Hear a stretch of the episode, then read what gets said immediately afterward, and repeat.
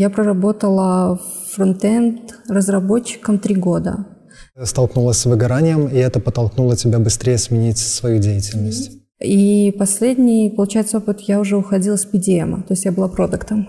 Кстати, это очень круто, то, что вот ты математик, и ты вот сейчас в этой сфере. Потому что много кто сталкивается с выгоранием.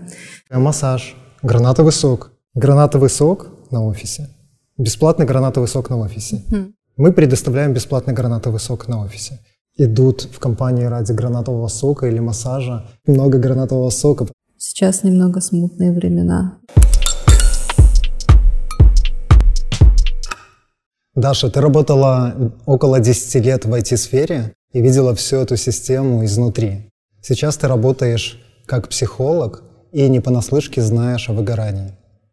На самом деле я искал э, таки, такой микс в человеке, чтобы вот поговорить на тему выгорания.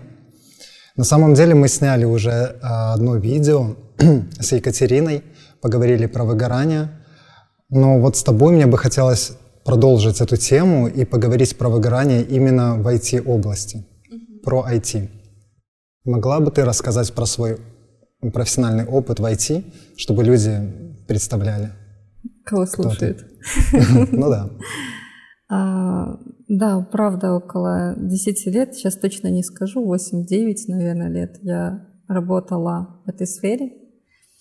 Путь интересный у меня был. То есть я, когда училась на первом образовании, это был Мехмат БГУ, где-то на четвертом курсе по-моему, четвертом. Я сейчас не вспомню. Отработка такая в несколько месяцев. Не помнишь, на каком курсе происходит? Я вообще в частном учился, да? я двоечник. Вот и с тобой познакомиться теперь с деятелем.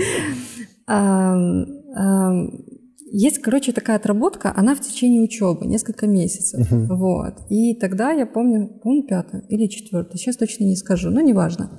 Я тогда увлекалась вебом, у меня был друг, который э, писал код, и он мне рассказал про верстку, я так заинтересовалась веб-дизайном, uh-huh. и когда нужно было э, отрабатывать, я пошла в небольшую веб-студию и попробовала себя как э, веб-разработчик, попробовала себя как веб-дизайнер.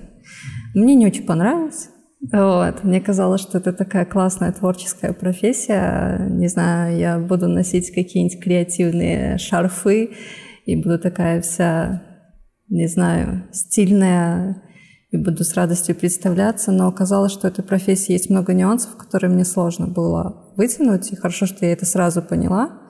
И дальше уже свой путь как веб-дизайнер я не продолжала.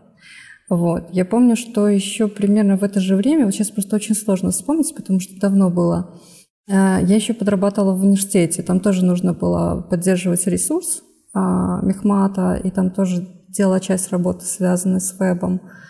А потом дальше я пошла в менеджеры. Я уехала тогда в Москву, поступила там в магистратуру и поняла, что хорошо бы еще где-то работать.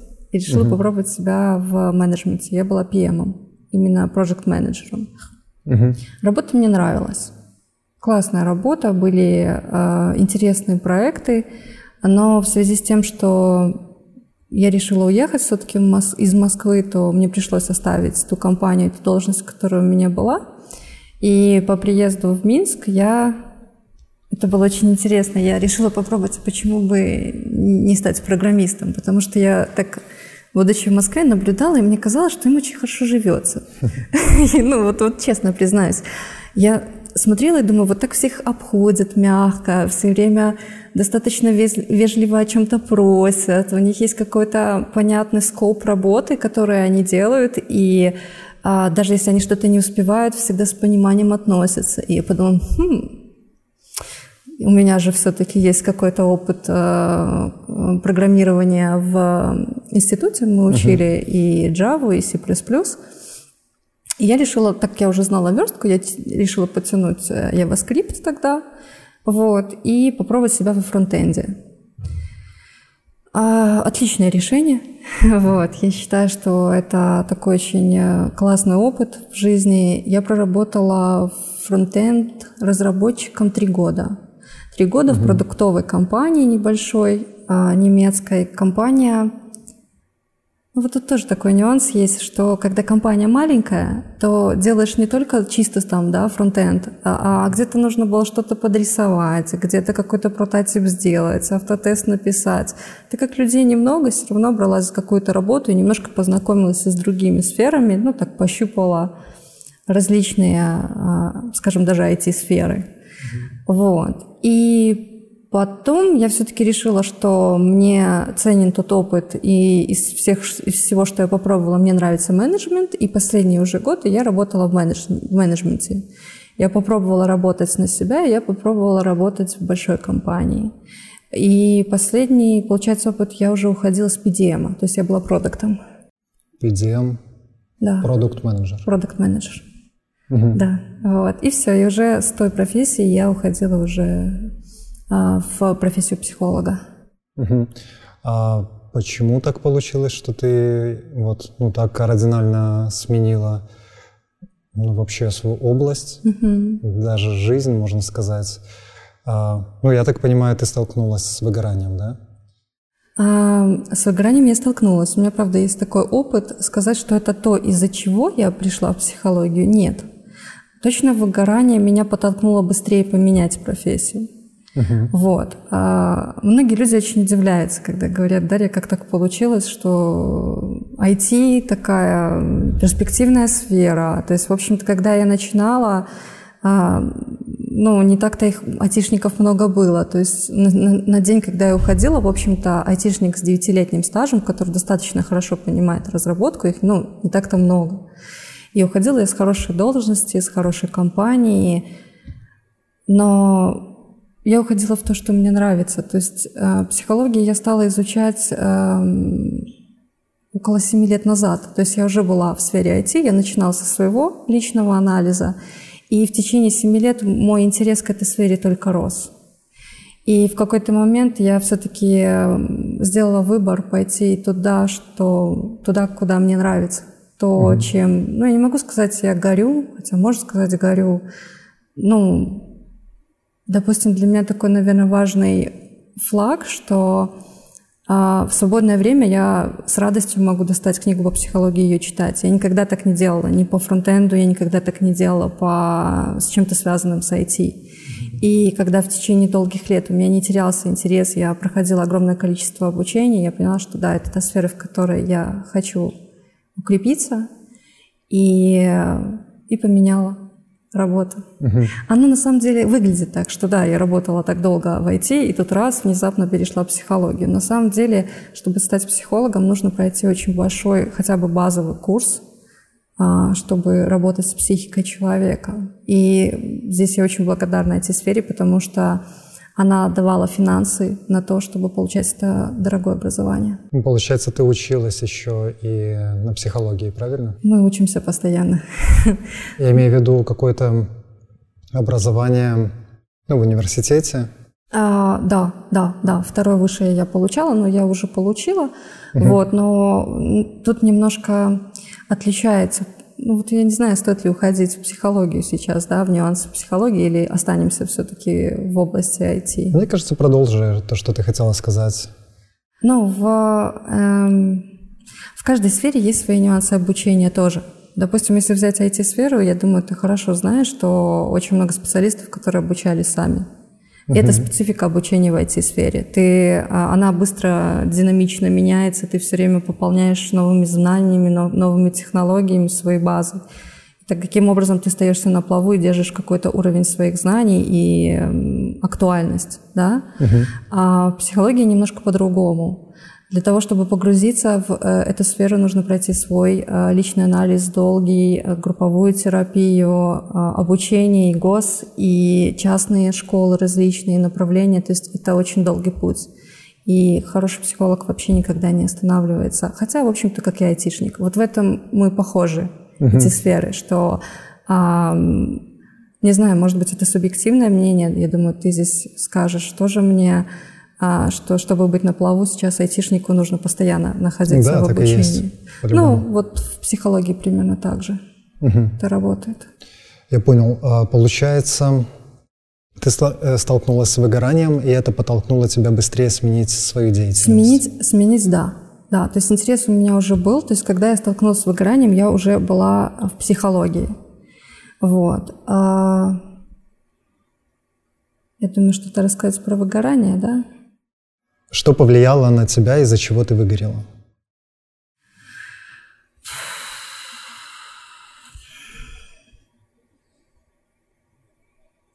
Понимаешь, нет одного критерия, который повлиял.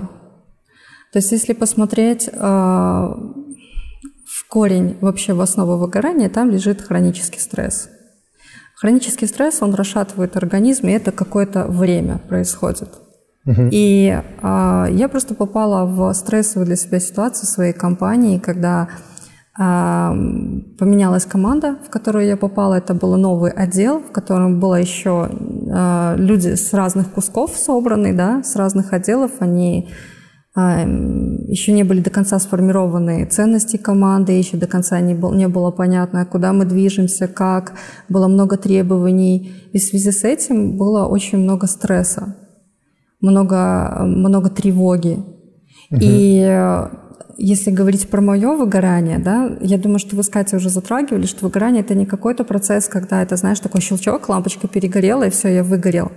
Выгорание это процесс. Хронический стресс, он как какая-нибудь вибрация разрушает здание. И вот если взять мое выгорание, то я где-то дошла до середины. То есть вот в течение всего этого процесса есть какие-то признаки профессионального выгорания. В, конце это клиническая депрессия. Угу. До клинической депрессии я не дошла. И я думаю, что здесь огромное спасибо а, уже моему опыту психологии, что я уже где-то в первой половине стала отслеживать, что что-то не так со мной, что что-то происходит, и куда-то я двигаюсь не в хорошем направлении. И тогда я стала э, принимать какие-то копинговые стратегии. Это стратегии, которые помогают справиться со стрессом, чтобы не упасть дальше, уже не начинать пить таблетки. Угу. И уже когда я столкнулась с выгоранием, я уже понимала, что мне, э, ну, в те условия, в которых я находилась, я их поменять уже не могла. Я не могла внезапно взять и изменить, и написать все процессы для своей команды, или а, создать классную атмосферу в команде. Это вещи, которые независимы от меня. И у меня был выбор либо делать этот э, переход уже в психологию, потому что у меня уже база была, чтобы туда переходить, а, либо искать какую-то другую работу в IT-сфере. Я приняла решение все-таки перейти в психологию. Получается, ты была в стрессе на протяжении какого-то долгого времени? Я тебе даже скажу, сколько. А, я когда ехала сюда, я так э, прикидывала, да, примерно сколько. А, я думаю, что больше полугода. То есть мне нужно было больше полугода, чтобы вот где-то уже в середине оказаться этого процесса. Это совсем немного. Я думал, ты сейчас скажешь там года два. Нет, совсем Неожиданно. немного. Это все зависит от э, количества стресса. Ну, понимаешь, как вибрация. Она может быть очень высокая, да, и такая, угу. и разрушающая, а может быть какая-то мелкая, которая очень медленно разрушает. А если бы ты в отпуск ушла просто? Я, это первое, что я попробовала. А. Но дело в том, что это, кстати, классный признак определить э, выгорание и невыгорание. Это пойти в отпуск, э, вернуться и посмотреть, через какое время ты Снова... скатишься туда или и нет. И через сколько это было? Я взяла отпуск на неделю, и через две недели я вернулась в обратное состояние. Ух ты, ничего себе. Ладно, давай подведем вообще какой-то, не то что вывод, что такое выгорание. Uh-huh. Может быть, есть люди, которые не понимают, и uh-huh. для них это какое-то магическое слово. Uh-huh. Слушай, мне кажется, что правда уже выгорание понимает, кто, кто как. вот. Я, знаешь, люблю опираться... Вот э, в IT есть спецификации, да, как должен продукт работать ну, такие четкие документы. У нас есть свои документы в психологии. Допустим, есть такой МКБ, это международная, а, скажем, спецификация болезней, да, в которой описано, что чем называется, какие есть признаки. Вот. И там четко написано о том, что выгорание – это синдром, результатом которого, а, результат хронического стресса на рабочем месте, который не был успешно пройден сотрудником. А есть определенное, я понимаю, что сейчас э, это мало о чем говорит. Ну, типа, был какой-то хронический стресс, окей, а как понять, что я выгорел? Правильно? То да. есть какие есть признаки? А, признаков много, но они, а, может быть так, что не все проявятся у человека.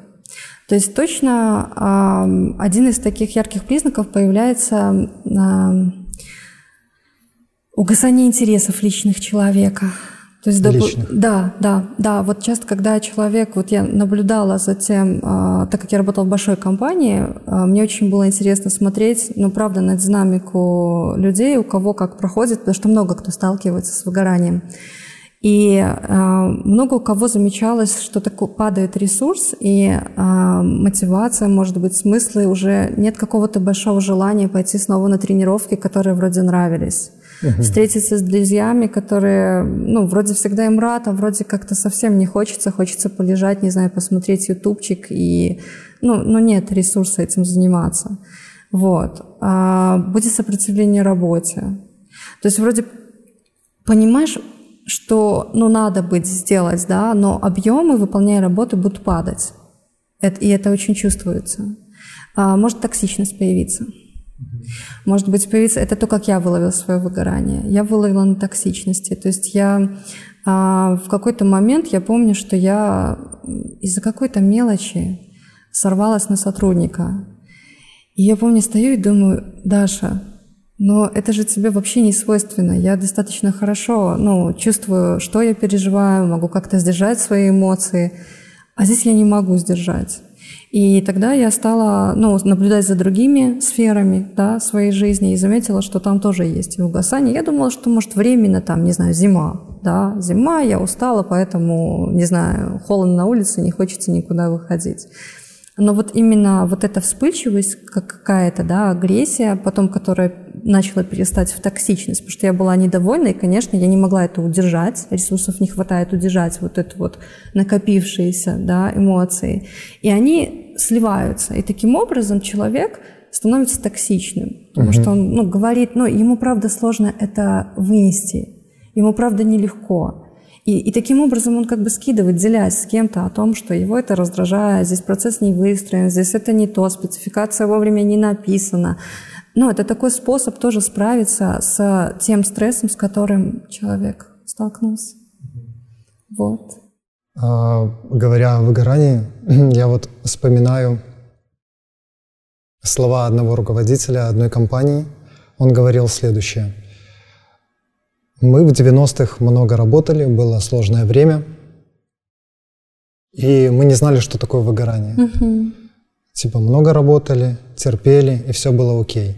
И ведь действительно, вот, наверное, наши родители с тобой э, это время застали, и они его вспоминают как очень сложным, когда приходилось там очень много работать, прям много терпеть. И mm не было такого термина ну, я не могу точно утверждать, может, он и существовал, но такое ощущение, что выгорание — это новый термин. Что mm-hmm. изменилось? Почему в 90-х было не так? Или все-таки так? А, знаешь, я думаю, что этот руководитель, которого ты сейчас приводишь в пример, он, правда, может, до конца и не понимает это понятие выгорания. Да, это те люди, которые говорят о том, что, типа, да ты, короче, разленился и нормально не работал вообще, и, не знаю, тебе просто нечего делать, поэтому как-то есть такое выражение интересное.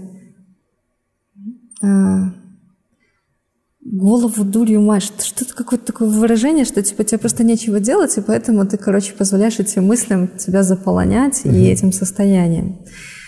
А, вопрос мне твой очень нравится. Знаешь, я много думала о том, что выгорание это правда какой-то, ну, болезнь современности, да, современного человека.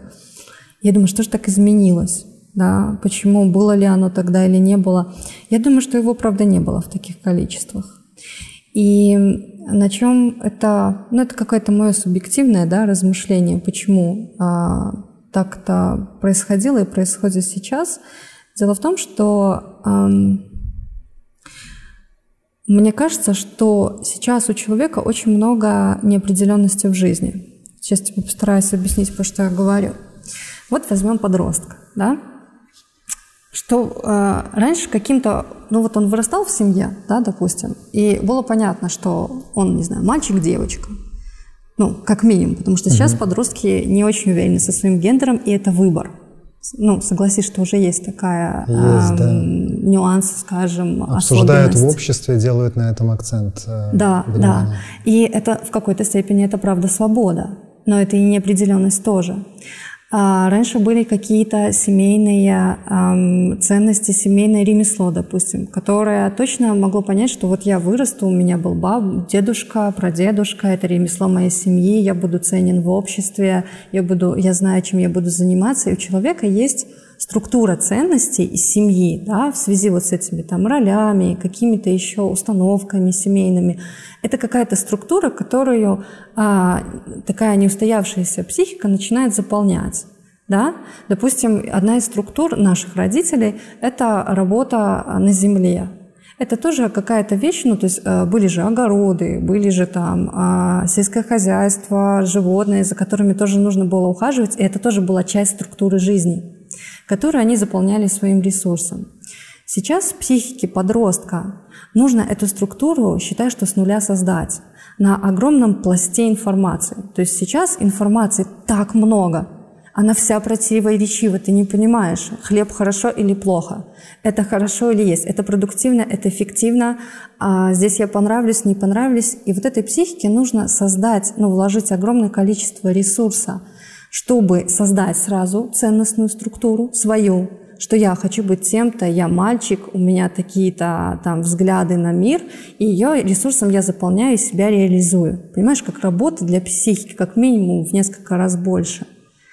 А еще в то же время всей этой структуре нужно быть очень стабильной. А, стабильной в том, чтобы а, не развалиться от атак, а, которые происходят, допустим, с тех же соцсетей. А когда мы смотрим на успех других людей, мы испытываем какую-то фрустрацию. Нам кажется, блин, но он же мой ровесник, вот у него все гораздо лучше получается. И вот эта вся система, она начинает расшатываться. Ты, ты вроде как бы ее сам каким-то огромным ресурсом выстраивал, но каждый раз ты задаешься вопросом, а достаточно ли я хорошо выбрал, а достаточно... И вот, вот эта неопределенность вся, если есть еще сомнения, да, она вся шаткая, эта система.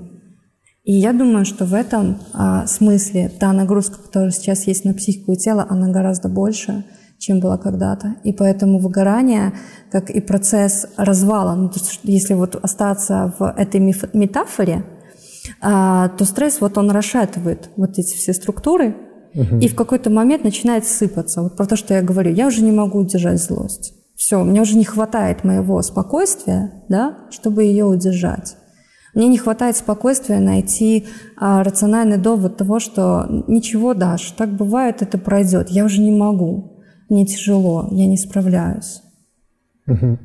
Ну, я как-то так вижу ответ на этот вопрос. Э, ты сказала о неопределенности, и я вспомнил комментарий, который написал мой хороший знакомый Алексей. Мы его приведем в этом видео. Если я не ошибаюсь, он написал примерно тоже о неопределенности, а, когда разработчику надо уследить за многими тенденциями.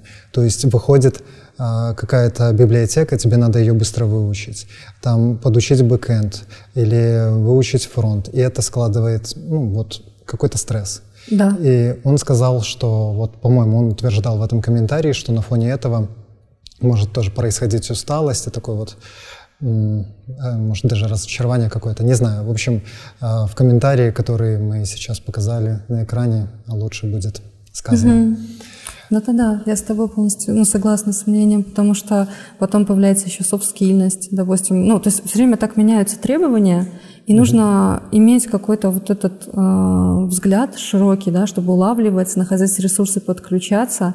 Есть еще такое когнитивное сопротивление. Это сопротивление, когда а, нужно выучить что-то новое. А, и бывает такое, как вот этот шаг сложновато сделать, такое, как правда сопротивление. Это тоже то, что нужно постоянно проходить. Вот. И правда требования меняются. Поэтому сложно. Насчет 90-х. Вот то, что мы все говорили, но 90-е это же тоже было сложное время, непонятное. Как да. раз вот да. э, те условия угу. для выгорания. Угу. Я вспомнил может быть, все-таки выгорание и было, угу. и ну, я могу быть неправ. Рассуждаю как дилетант сейчас. Ведь действительно 90-е запомнились для многих семей э, пьянством. То есть, когда мужчины спивались.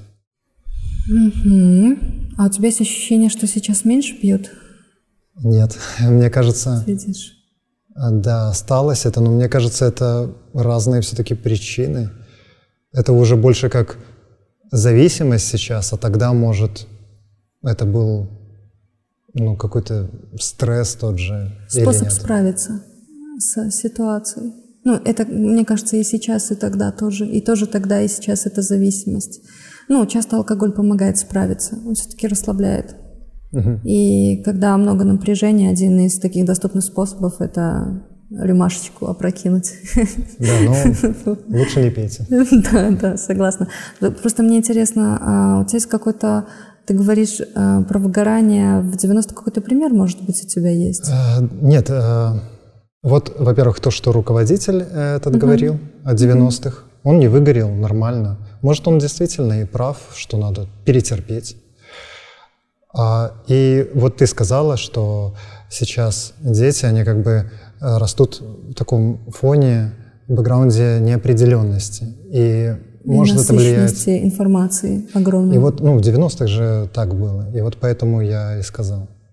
Было, но все равно было то, что надо. Вот я вспоминаю свое детство, да, допустим, я четко понимала, что был э, спектр работ, которые надо делать. И ты понимаешь, для чего ты их делаешь, зачем. И есть эта структура такая заполняемая, не было перенасыщенности этой информации. Я думаю, что все-таки отличается так значительно. Да, это тяжелое время, но, мне кажется, были устоявшиеся взгляды. Может быть, еще Советского Союза притянулись какие-то такие жесткие установки, которые тоже каким-то образом устанавливали.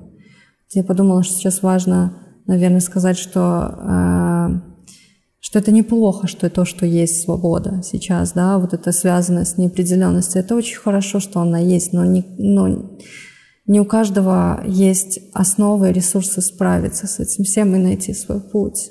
Угу. Вот, это как вторая сторона медали. А как это исправить? Что? Как это исправить? Чтобы, что, что именно? чтобы был ресурс, чтобы люди могли обрабатывать эту огромную информ... объем огромной информации. Угу. И... Угу ну, эту неопределенность. Угу. Знаешь, я думаю, что этот э, ресурс нужно откуда-то брать. Это вот, ну, допустим, можно деньги рассматривать как ресурс. То есть как сделать так, чтобы деньги пополнялись, да, как сделать так, чтобы ресурс... У каждого есть свои способы пополнения своего ресурса. Угу. Но базовое, скажем, э, базовый колодец ресурса, он формируется в детстве. В детстве, когда родители помогали справиться ребенку с его сложностями, когда учили его находить выходы из тяжелых ситуаций, научили его навигировать по жизни, что он хочет, чего он не хочет. Это какие-то инструменты, которые он получил и с которыми он идет дальше. Чем хуже у него спектр инструментарий, чем больше они, а, не знаю, там кривые, косые, тем сложнее ему будет проходить этот путь. Ну, то есть это навыки? Ну, очень-очень натянуто, но пусть будет навыки. Но все-таки тогда, если натянуто, что такое ресурс? Что такое ресурс? Что такое ресурс? Мне хочется сказать энергия. Угу. Энергия. Есть же такая, вот если брать психоаналитическую теорию, что у каждого человека есть какая-то психическая энергия. Я помню, что даже давным-давно, когда еще психология только развивалась, угу. какой-то крейзи э, ученый хотел ее выделить. Классная на самом деле идея, мне кажется. Я помню, он засовывал какие-то ящики людей, там через какой-то спектр фиолетовый хотел эту энергию выделить. Но а что нет? Ну, то есть они креативили как могли. Это вот. Он художник. Он, худо... он, ну, он правда, а может быть и физик, потому что это ведь тоже выделить энергию, да? Кто-то же придумал вот эти э, ветровые мельницы, да? Почему угу. бы психическую-то не выделять отдельно? Э, так вот, психоаналитики, они говорит о том, что у человека есть э, психическая энергия, чтобы себя реализовать. Дальше уже вопрос то, насколько усложняется его путь. Усложняется как внешними обстоятельствами, вот этим, да, э, неопределенностью, насыщенностью информации, так и то, насколько, допустим, тяжелое детство тоже может создавать свои костыли, и человек уже не бежит, потому что ему легко бежать, подпрыгивая по своему пути, а где-то уже передвигается там на вот этих костылях с поломанными руками и ногами после трав. Угу. Что делать, если ты выгорел? Хм. Знаешь, а, ты говоришь, выгорел, это когда вот здесь, когда клиническая депрессия? А, а, хороший вопрос, угу. ответный. Наверное, я так думаю, что сперва надо определиться, да, на каком этапе человек. Ну, Ладно, да. скажем так, когда человек понял, что ему что-то не то, что ему плохо, угу. что это не просто лень, угу. что-то с ним происходит. Угу. Какие его шаги должны быть следующие? Угу. Да, теперь, теперь понятнее. Но я, я бы все равно рассмотрела до клинической депрессии, да, вот этот весь спектр, и уже когда мы туда к депрессии идем. Угу. Да. Если вылавливается, ну, допустим, вот до, а, еще человек действительно, скорее всего, если он сам заметил, значит, он я могу предположить на 90% он еще не в депрессии, потому что в клинической депрессии он этого не заметит.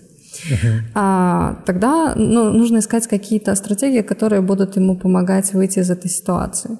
Ну, во-первых, он может базово, допустим, стартово а, пройти, есть тест Бойко, есть онлайн он, который определяет уровень выгорания, не уровень, а сколько он признаки определяет.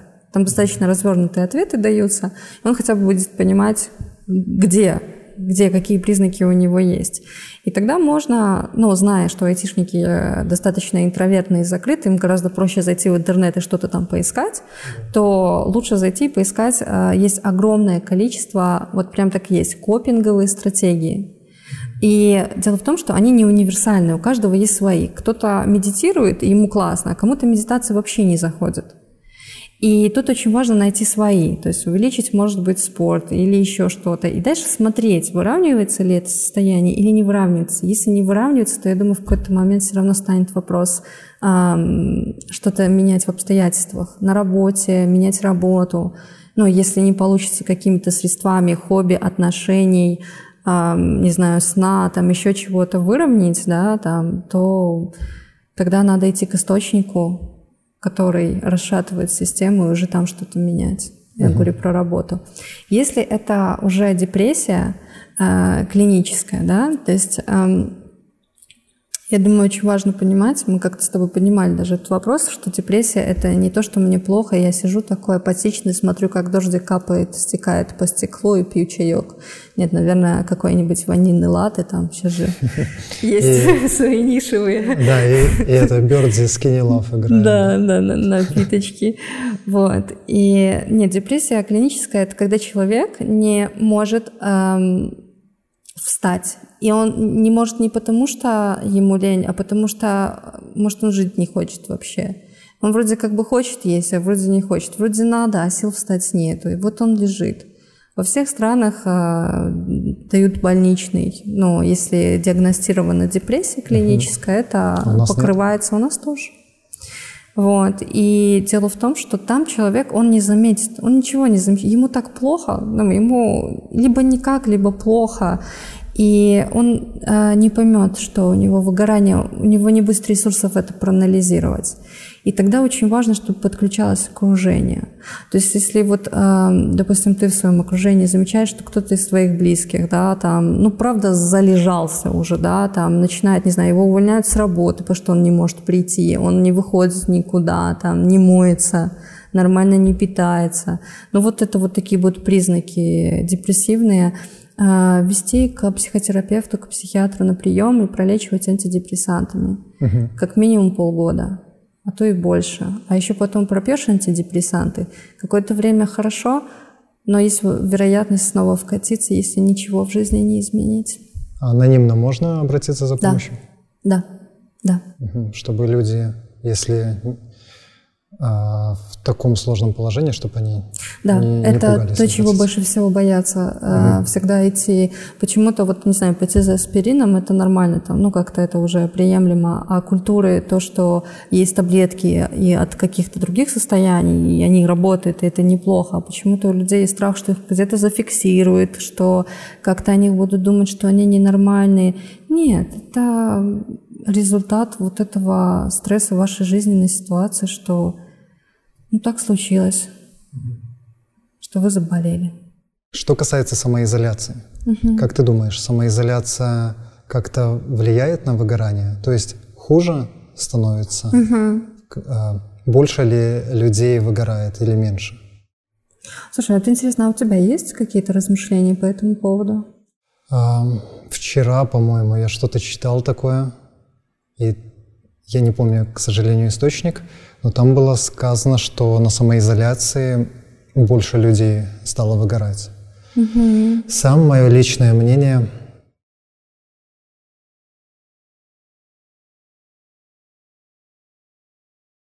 не рассуждал, честно говоря, об этом. Но если так сходу осмыслить, постараться осмыслить, то у человека стирается грань между работой и свободным временем. Первое. Возможно, он меньше общается с людьми.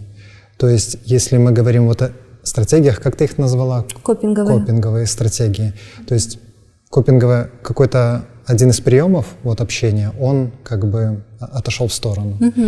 Наверное, да. Угу. Тогда больше э, выгорания. Угу. Ну, ты по себе чувствуешь разницу? Нет. Ну, вот видишь, я думаю, что очень зависит от а, структуры личности.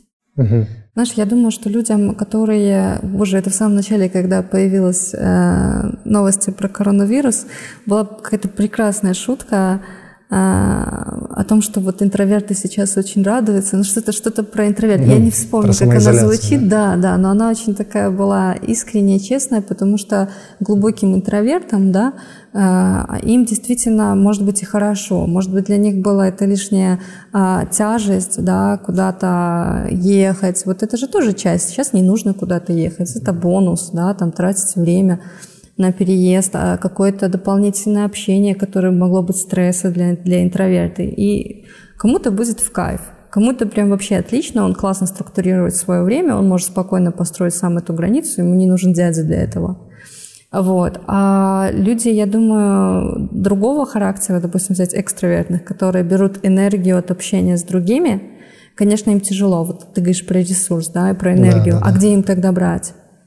Ну, то есть, а где? Они изолированы, могут еще страхи подниматься. Тут еще, конечно, тут не стоит отнимать, что в самоизоляции есть еще компонент, то, что это самоизоляция из-за болезни, и болезни смертельной. И поднимаются страхи потери, страхи своей собственной смерти. Стресс-фактор дополнительный. Да. И это тоже вещь, которая тоже все будут в зависимости от а, своего, своей, своей личности по-разному на это реагировать и переживать угу. по-своему. Но это точно может кушать ресурсы тоже.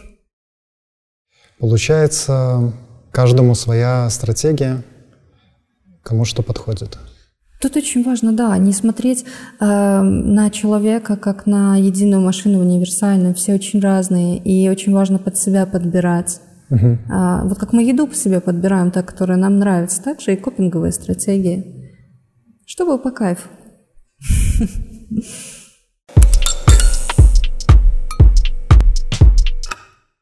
Даша, что такое self-awareness?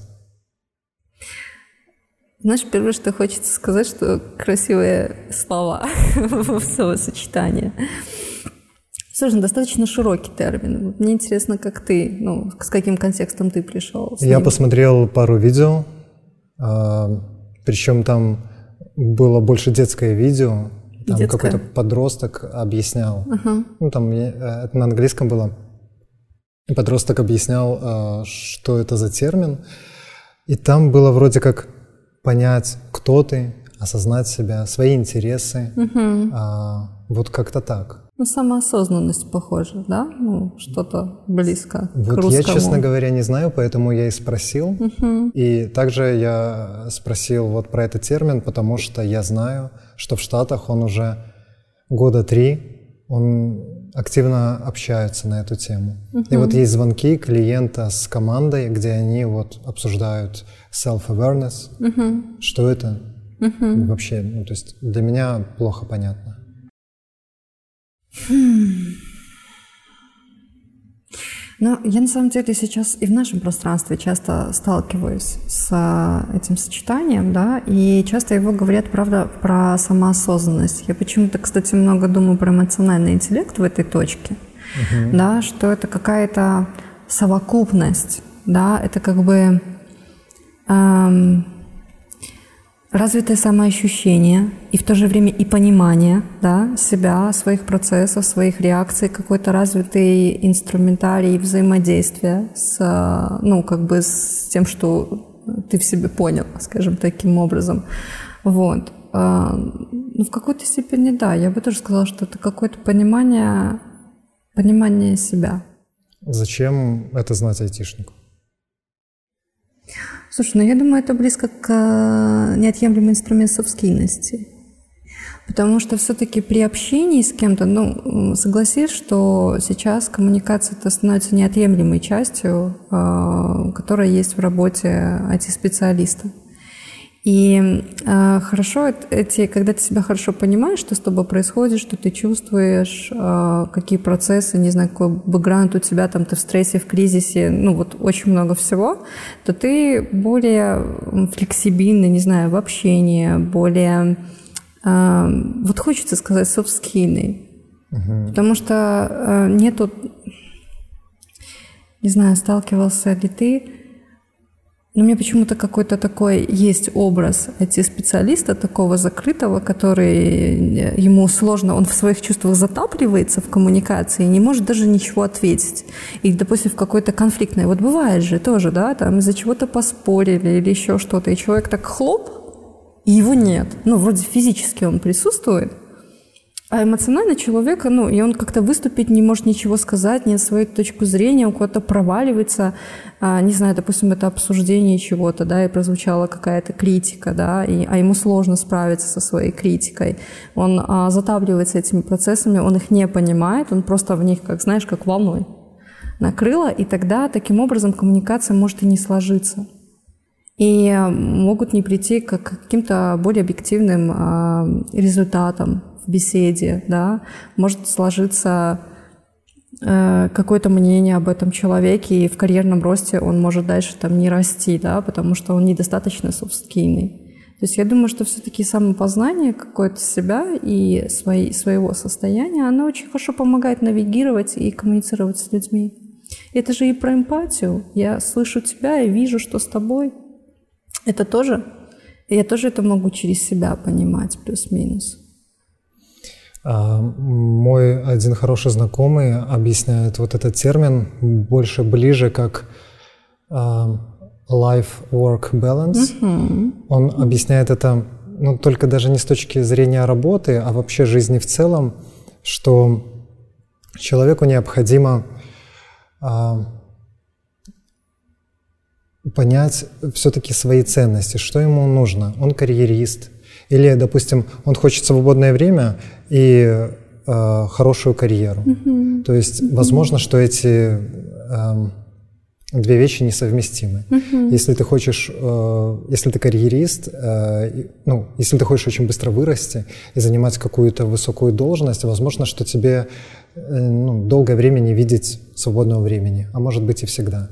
И поэтому ты должен понять, все-таки, что для тебя важнее карьера или вот свободное uh-huh, время. Uh-huh. Или тоже некоторые хотят там а, каждый вечер гулять, проводить как-то весело время, и при этом очень много зарабатывать денег. Uh-huh. Возможно, это тоже несовместимо. Может быть, лучше зарабатывать меньше и каждый вечер гулять и весело проводить время. Uh-huh. И вот э, мой знакомый объяснял это вот с этой стороны, uh-huh. что ты должен все-таки понять свои приоритеты, принять, как бы, что тебе важнее. Да, да, он, мне очень нравится эта идея. Он говорит про понимание, э, ну именно про понимание, да, угу. потому что мне хочется достроить еще часть с ощущениями. Угу. Потому что, конечно, идеально, ну, когда ты, у тебя есть рационально вот эта составляющая, да, и ты в каком-то сравнительном анализе или каким-то другим способом, да, ищешь свои ориентиры, выстраиваешь вот эту структуру. Это, кстати, очень похоже. Помнишь про то, что я говорила, что человек очень, а, он выстраивает структуру своих ценностей, а потом заполняет и идет по жизни по ней. Ну, это частично похоже с тем, что а, сказал твой знакомый. Но мне очень хочется достроить и про эмоциональную часть. Давай достроим. Давай. Только добавлю еще про life-work balance, угу. что это тоже важно. Это, кстати, больше связано, ну, в моем субъективном мнении, больше связано с выгоранием, в том смысле, что это вопрос ресурсов. Откуда их брать. Угу. То есть вот это вот, э, если, конечно, много перерабатывать и не брать, э, или брать с работы ресурсы, окей, но если на работе ты их затрачиваешь много, то стоит их где-то взять. И тогда мы ищем области, где мы их можем брать, у каждого они свои. Если достраивать про эмоциональную часть, Вообще очень интересный такой аспект. Часто, ну, я, так как много работала в этой сфере и общалась много с этими специалистами, и часто это были программисты-разработчики, а, я сталкивалась с тем, что они э, все воспринимают и основываются на рациональном да, вот про то, что ты говоришь, понимание. Понимание — это переработка префронтальной зоны. То есть вот есть у нас префронтальная зона, это такая исполнительная сложная машина, которая имеет доступ к базе информации, она ее достает, анализирует, делает какие-то выводы. Это про понимание. Но это только одна часть нашего тела.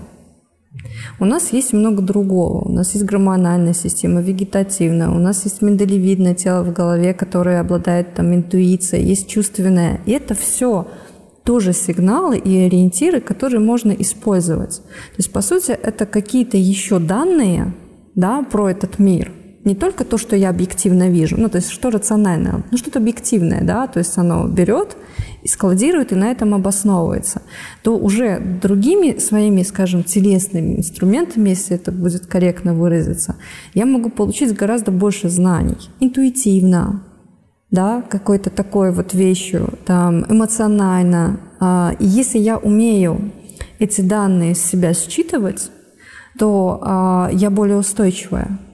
Потому что э, вот чисто даже математически скоп данных, которые я получаю, он гораздо больше, чем только рациональный. Угу. Вот. Тебе как ложится нормально? Это достаточно да, я, такая... я понимаю, угу. о чем ты говоришь. Ты имеешь в виду, что, э, ну, повторюсь на всякий случай, вдруг кто-то действительно не понял, угу. э, многие айтишники более рациональны, логичны и как да. будто не эмоциональны. Да. Вот. И кажется, что это э, ну вот ты говоришь, что, возможно, это плоховато в том смысле, что а, нет вот этой эмоциональной части, которая бы дала больше информации о себе. Да, да, и о мире тоже. Потому что на самом деле эмоции мы реагируем на что-то. Угу. Да, да, да. Да, и это, это очень ценно. Мы про себя и про мир что-то понимаем. Ну, разве вот, э, ладно, айтишник, интроверт, может, он на самом деле эмоциональный, просто не показывает эмоции? Я вот все время как бы думал, когда mm-hmm. говорят, что не эмоциональный, там, программист. Может, это неправда на самом деле. Такое ощущение, как будто мы говорим о каком-то роботе. другом, да, роботе или как о другом типе человека, который вообще там без эмоций, какой-то а, Он с эмоциями, холодный. в том и дело, что он с эмоциями. Знаешь, я очень хорошо помню себя. До прихода в терапию а, я, ну, математик. Ну, ну, я была абсолютно рациональной, структурированной, э, и, и это круто, да, то, что было. И эмоции у меня были, но я их не понимала. Угу. Они не то, что их нет, они есть.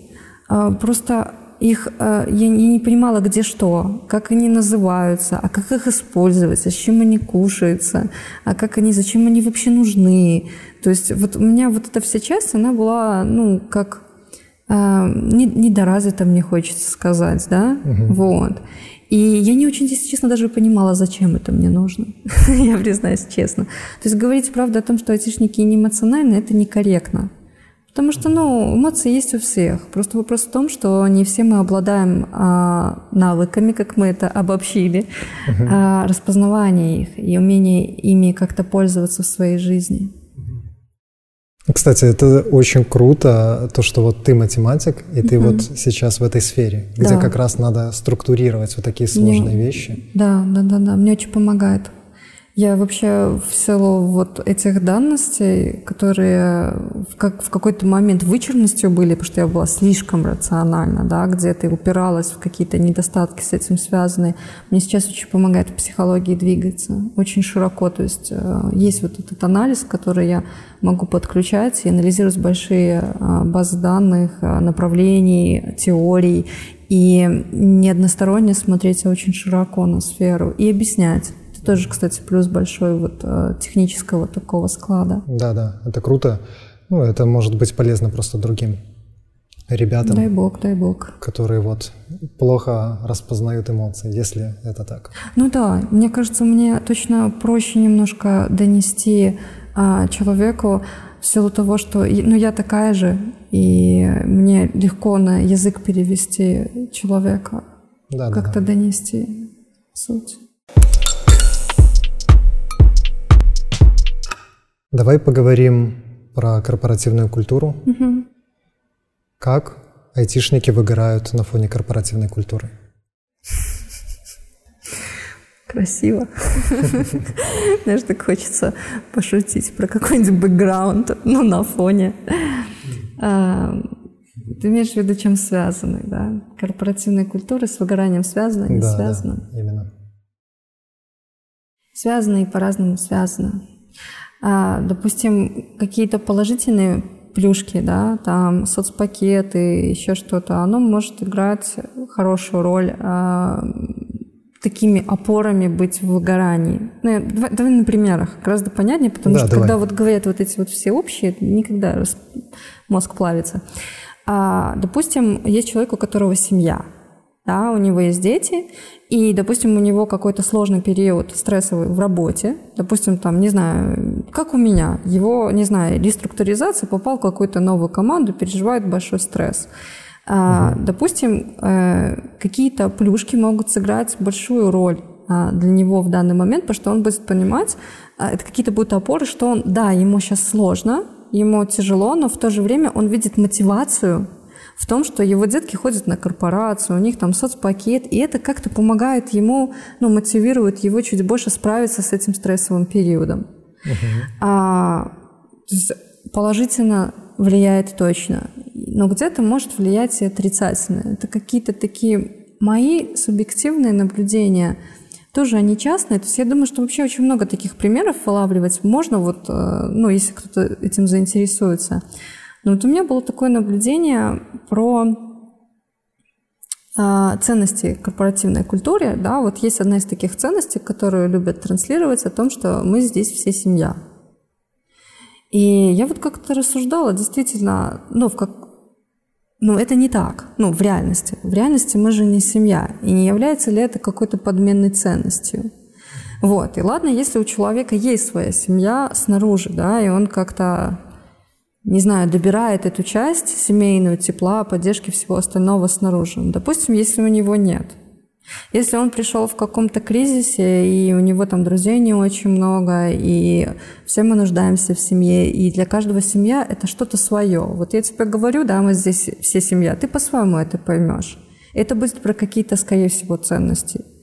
И, допустим, если взять человека, который нуждается в этих ценностях, да, и они для него очень трепетные, он будет очень много вкладываться и будет ждать отдачи. Ну, как от семьи. Я буду готов э, пересиживать больше времени, я готов буду вкладывать больше ресурсов, делать больше, чем от меня требуют, для того, чтобы получить эти ценности, которые субъективные я ожидаю.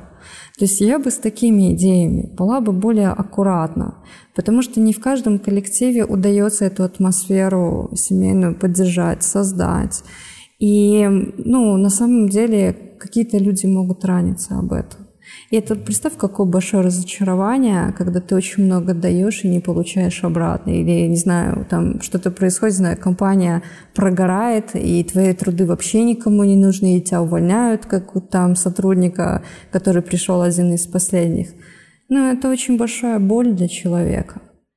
Ну, потому что некоторые действительно верят в эти ценности, которые проповедует компания, правильно? Все люди очень разные.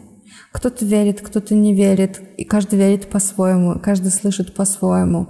Поэтому вот с такими, эм, ну для меня это немножко громкое заявление, но это вот тоже это субъективно. То есть кто-то может услышать и скажет, ну, корпоративная культура, ну, даже пропустить мимо ушей, для меня немножко громковатая. Я на это обратила внимание.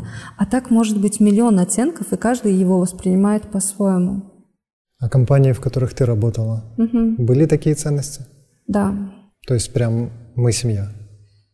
Ну, это было не... А, ну, это говорила словами на каких-то определенных встречах, а, вот, а, публичных чаще всего, вот. А, эти ценности транслировались. Они не были требованием, мы должны быть семьей. то есть такого не было. вот. Но то, что слова эти говорились, братья и сестры, мы семья и все остальное, да, это было. Да, и с этим сталкивалась. Что тогда можно посоветовать руководителям, директора, директорам, учредителям? Угу. В связи с, поводу... с этим пунктом да, корпоративной, корпоративной культуры. культуры. Вот я сейчас скажу одну вещь, вот мне интересно, ты со мной согласен или нет? У меня сложилось такое наблюдение, наблюдение, да, оно больше рациональное здесь, что а, IT-специалисты любят честность. Вот у тебя есть такое? Да.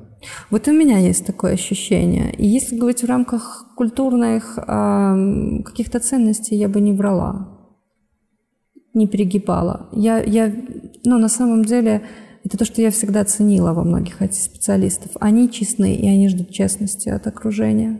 Угу. Вот. А что можно посоветовать, например, PM? Вот ты была PM? Угу, была, да. А, это отдельный пункт, который очень важен. На самом деле часть вещей в, а, с выгоранием может, может подкорректировать менеджмент. Uh-huh. А, вот помнишь, я говорила, что во многом неопределенность расшатывает психику, когда человеку нужно найти какой-то ответ да, на свой вопрос, он сомневается, а то это или не то. Очень важно вот эту неопределенность в рамках команды да, убирать. Про что я сейчас говорю? Вот, допустим, приходишь ты ко мне, э, я, допустим, менеджер твоей команды, да? Uh-huh. Ты ко мне приходишь, каким образом я и какие неопределенности я могу убрать в, в твоем восприятии работы. Например, ты говоришь о том, что, Даш, я хочу расти. Я у тебя спрашиваю, а куда ты хочешь? Горизонтально, вертикально? Ты говоришь, я хочу вертикально.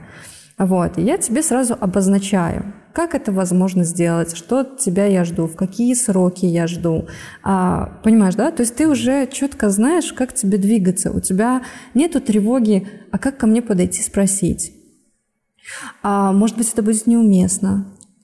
А вообще, ну вот как вот много таких вот шатаний появляется внутри. Чем больше я определяю какие-то вещи, тем более, тем больше ты устойчив, потому что ты понимаешь, а, что тебе делать. И про обратную связь. Когда я регулярно прихожу и говорю, знаешь, вот здесь классно сделали, вот это, вот это, вот это. Вот здесь можно, кстати, чуток подтянуть. Или там, вот мы с тобой еще про эту тему говорили, там, про твой рост. Как ты сейчас вообще? Ну, я тебе даю обратную связь, и ты как собратки понимаешь, что, а, окей, все, я двигаюсь в нужном направлении, у меня все получается. И ты тоже, какая-то часть тревоги снимается. Uh-huh. Это, ну, я так чувствую. Вот я сейчас говорю, у тебя ну, ты согласен, не согласен? Да, я согласен. 100%. Да, да, вот это можно убирать. То есть это очень полезно давать фидбэк. Фидбэк и четко узнавать про ценности да, а, своего сотрудника и помогать ему помочь рассказать, как их реализовать. Потому что это схема вин-вин. Здесь выигрывает каждый. Потому что э, руководитель заинтересован в росте своего сотрудника, и сотрудник э, заинтересован в своем росте. И поэтому, если чем больше здесь четко простроены все условия и понятны, тем легче и одному, и второму. И руководитель тоже не сидит в замешательстве, думает, боже мой, что он делает? Почему он не спит? Почему он мне пишет письма в час ночи? Ну, понимаешь, да? Может, он что-то ждет от меня? Тоже стресс-фактор для себя создал. Да, да, да. Ну, я вот про... Вот в этой части можно очень хорошо поддержать. Я прям уверена. Ну, снять эту неопределенность. Ты говорила, что а, некоторые компании стали вводить методики угу. по недопущению выгорания, чтобы угу. работники не доходили до выгорания. Угу. Что это за методики угу. и так ли это? Да, да, я слышала э, и знаю даже команды, которые, ну, это чаще всего HR, HR занимается э, этой сферой. Я даже знаю, что в каких-то компаниях у нас проводят даже тестирование и знают э, про выгорание своих сотрудников. HR-специалисты. Думаю, как так аккуратно. Здесь такая тема тонкая очень. Почему тонкая? Ну, понимаешь, есть такой нюанс, который ну, раз мы уже говорим про айтишников, говорим про честность, наверное, я тоже буду достаточно честна здесь, да, пусть это будет немножко неприятно звучать, да, но выгоревший сотрудник, э, он не нужен компании. Это грубая, неприятная правда. И эм, ну, в какой-то ст... когда э, компания пытается разными путями помочь сотруднику, там, э, порекомендовать, ну, первое, что можно сделать, это просто э, порекомендовать в отпуск сходить. Делают постоянно анкеты, довольные, недовольные люди видят какие-то там баллы, которые к ним приходят, HR, то есть анонимные анкеты, они видят и смотрят за динамикой. Я надеюсь, что смотрят. Анкеты точно приходят. Насчет того, что смотрят ли они за динамикой, я не знаю. Но я бы смотрела. Вот. И тогда можно смотреть, насколько человек, а, хотя бы появляется вот эта токсичность, недовольство сотрудника. То есть не проходить мимо и здесь уже а, пытаться ему, если он сам не может найти для себя выходы, правда, где-то иногда, правда, отпуск может помочь. Или э, поговорить, что его не устраивает, может быть, чуть-чуть поменять его сферу, там, ну, поговорить с руководителем о том, что э, ну, некомфортно ему вот здесь. Может быть, есть возможность эту часть делегировать другому, а он пускай вот эту часть возьмет, она у него лучше получается. Вот. Но я слышала про, конечно, и такие случаи, когда э, ну, руководители говорили о том, что если мы делаем шаг два, три, и видим, что человек ну, находится в этом токсичном состоянии, ну это понятно, он заражает токсичностью и негативизмом весь коллектив, ну то его увольняют. Угу. И это очень грустно, и поэтому а, даже вот эти все анкеты, тесты, они очень мне хочется сказать параноидальный. Почему? Потому что, будучи я сотрудником, ну, я так как работала в этой сфере, я всегда с большой осторожностью отвечала на них. Потому что если бы э, я нуждалась в своей работе на тот момент очень сильно, то я бы точно не хотела, чтобы мои, мое окружение ну, на работе знали, что я выгорела. Угу. Ну, потому что это потенциально могла бы быть потеря моей работы. Поэтому введение а как-то ко мне приходили с а, предложением а, провести какие-нибудь программы, связанные с выгоранием в больших компаниях. Я думаю, что это невозможно. Это тема, которую, о которой человеку можно говорить в очень безопасном месте. И когда он будет знать, что это не риск для потери его работы. Угу. И это тогда лучше личная терапия или какие-то группы, но не на работе когда я с тобой работаю, рассказываю тебе в группе, и я не знаю, дойдет ли от тебя эта информация куда-то еще или не дойдет, а насколько мне безопасно говорить о своих переживаниях, а не грозит ли тем, что мои детки а, в ближайших пару месяцев будут ограничены в связи с тем, что я буду менять работу. Это тяжелый момент. Угу. И это связано обратно же с ценностями. Мы семья, да, но выгоревшего ну, работника это не всегда связано. Ну, не все же есть такие эти ценности. Это частный случай, который я привела. Ну да. Оно может быть связано, может нет. Кому-то вообще без разницы на эти ценности, которые транслирует компания. С Катей мы обсуждали то, что человек, который любит программировать, он угу. меньше подвержен выгоранию, чем человек, который пошел в программирование ради денег. Угу. Ну, тот, который не очень любит угу. IT. А, все же, если человек не любит свою угу. работу, угу. можно ли ее полюбить и как ее полюбить? Мне нравится, что ты улыбаешься, задавая этот вопрос. Ну, я предполагаю, потому что это невозможно, поэтому улыбаюсь. А вот расскажи, почему ты думаешь, что это невозможно? Обратно же, это чисто идет интуитивно, то есть э, нет какой-либо информации, я это не осмыслял. Ну, мне так просто кажется. Но может, я не прав. Кстати, я знаю людей, которые мне скажут, э, что вот у меня было не так. Я сперва не любил, а потом полюбил. Mm. Ну, видишь, тут очень нужно субъективно смотреть, кто как воспринимает любовь, не любовь к работе.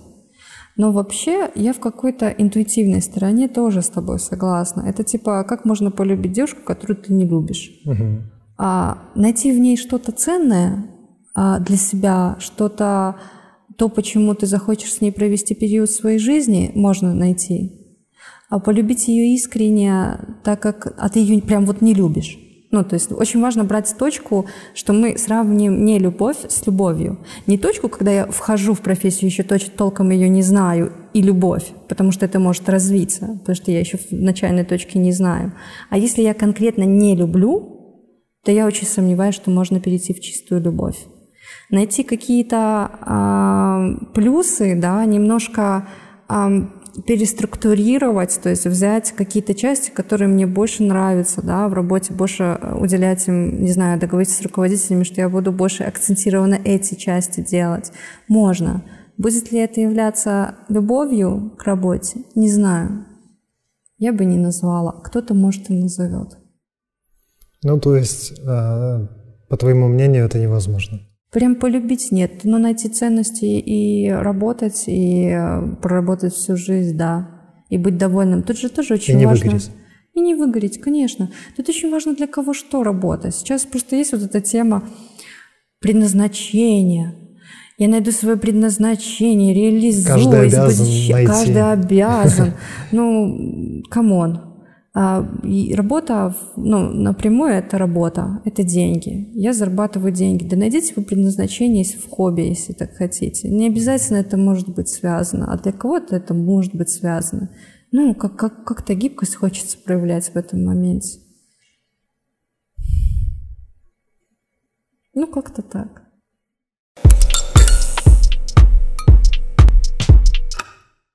Твои клиенты, много ли среди них айтишников? Достаточно. И это программисты или это разные имена айтишники? Разные. А можно ли выделить какой-то типичный страх айтишника?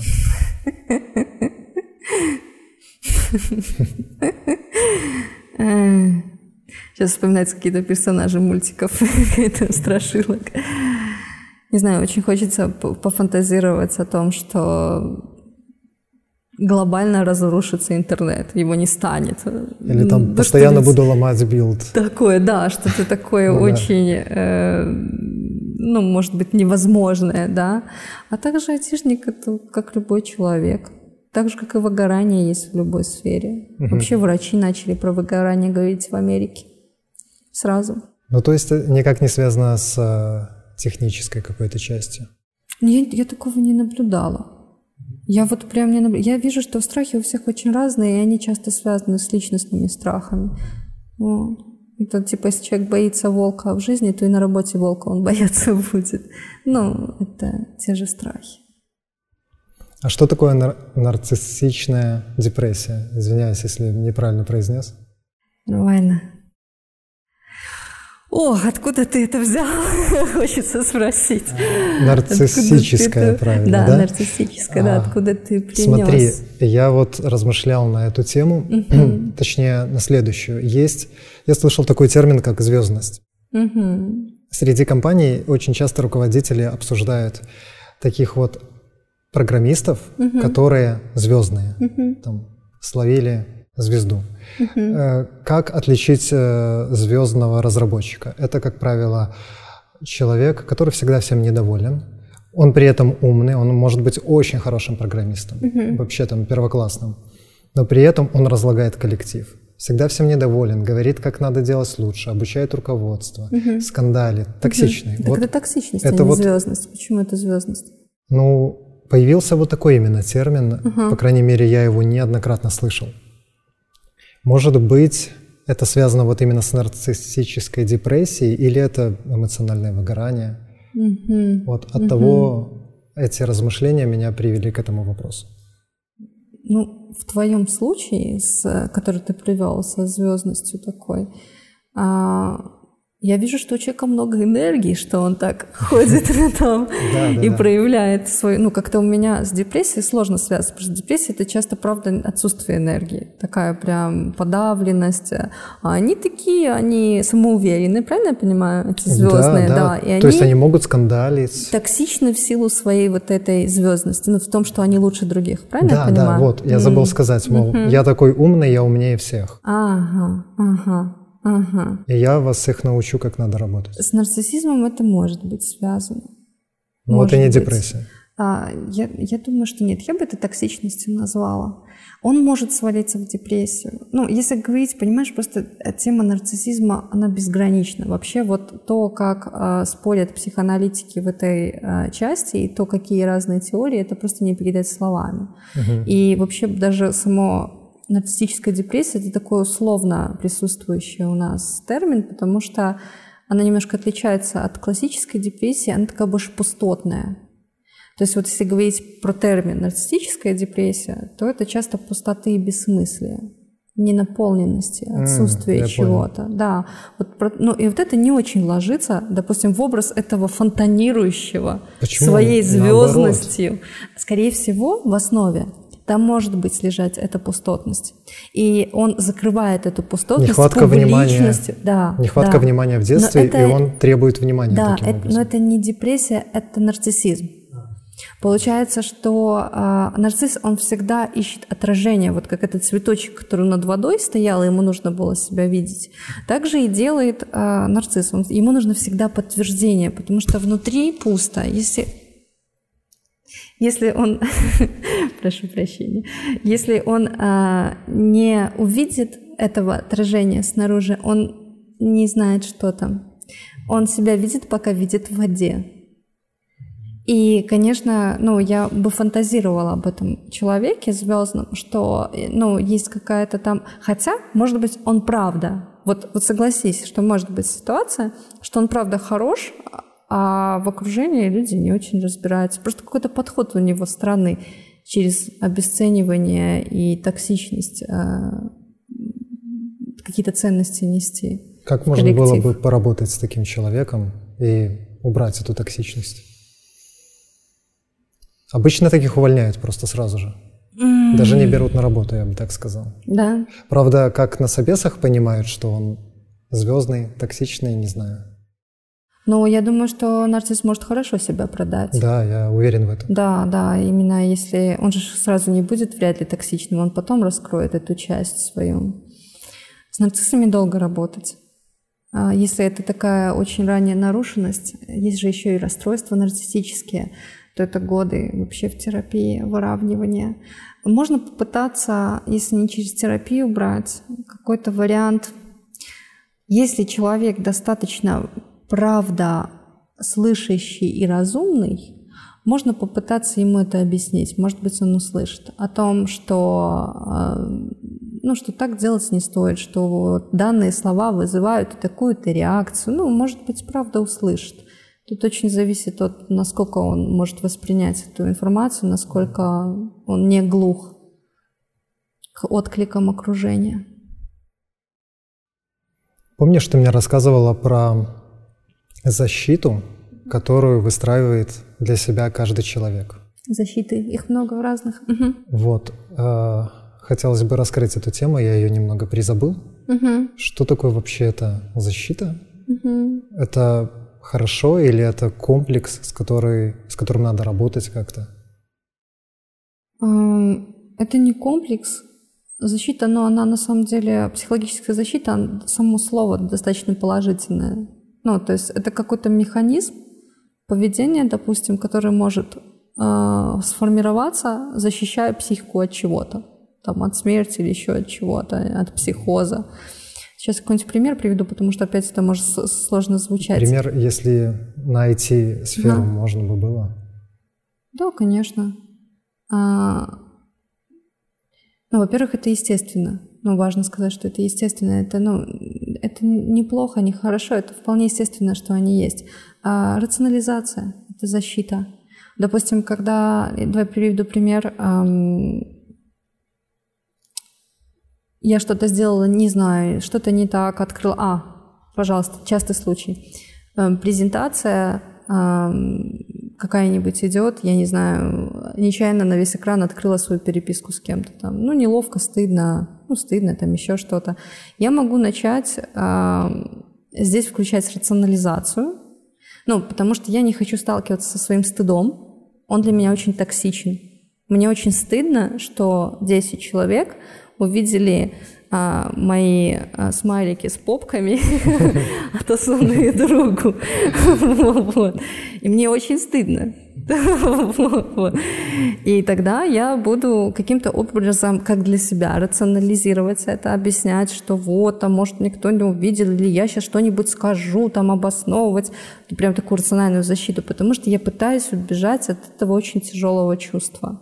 Угу. То есть меня моя психика с помощью рационализации, защиты спасает от переживания и легализации этого чувства. Ну, то есть это, наоборот, рабочая штука. Конечно, Которая конечно. вот в данном случае, если переписку показал, допустим, рационализация как бы спасет тебя, сделает да, себе легче. можно пошутить, еще что-нибудь. Да. И тоже вот про другие бы, защиты. Меня, тоже допустим, вариант. да, рационализация не спасла бы, я бы отшутился, скажем. Тоже вариант, да, да. Вот. Да. Ну, то есть на самом деле это все адаптационные механизмы. То есть мы где-то на что-то напарываемся, и у нас раз, и формируется адаптационный механизм. Просто хорошо, когда их много. Классно, вот знаешь, вообще самый лучший вариант, и эта часть, чем занимается психотерапия, она расширяет а, спектр защит человека в частности.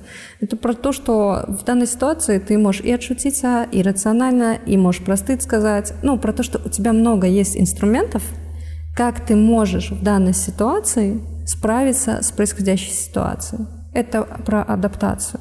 Угу. Творческая адаптация к жизни такая. А что такое эмоциональный интеллект? Ой, эмоциональный. Слушай, а мы как-то затронули с тобой эту тему, мне кажется, уже.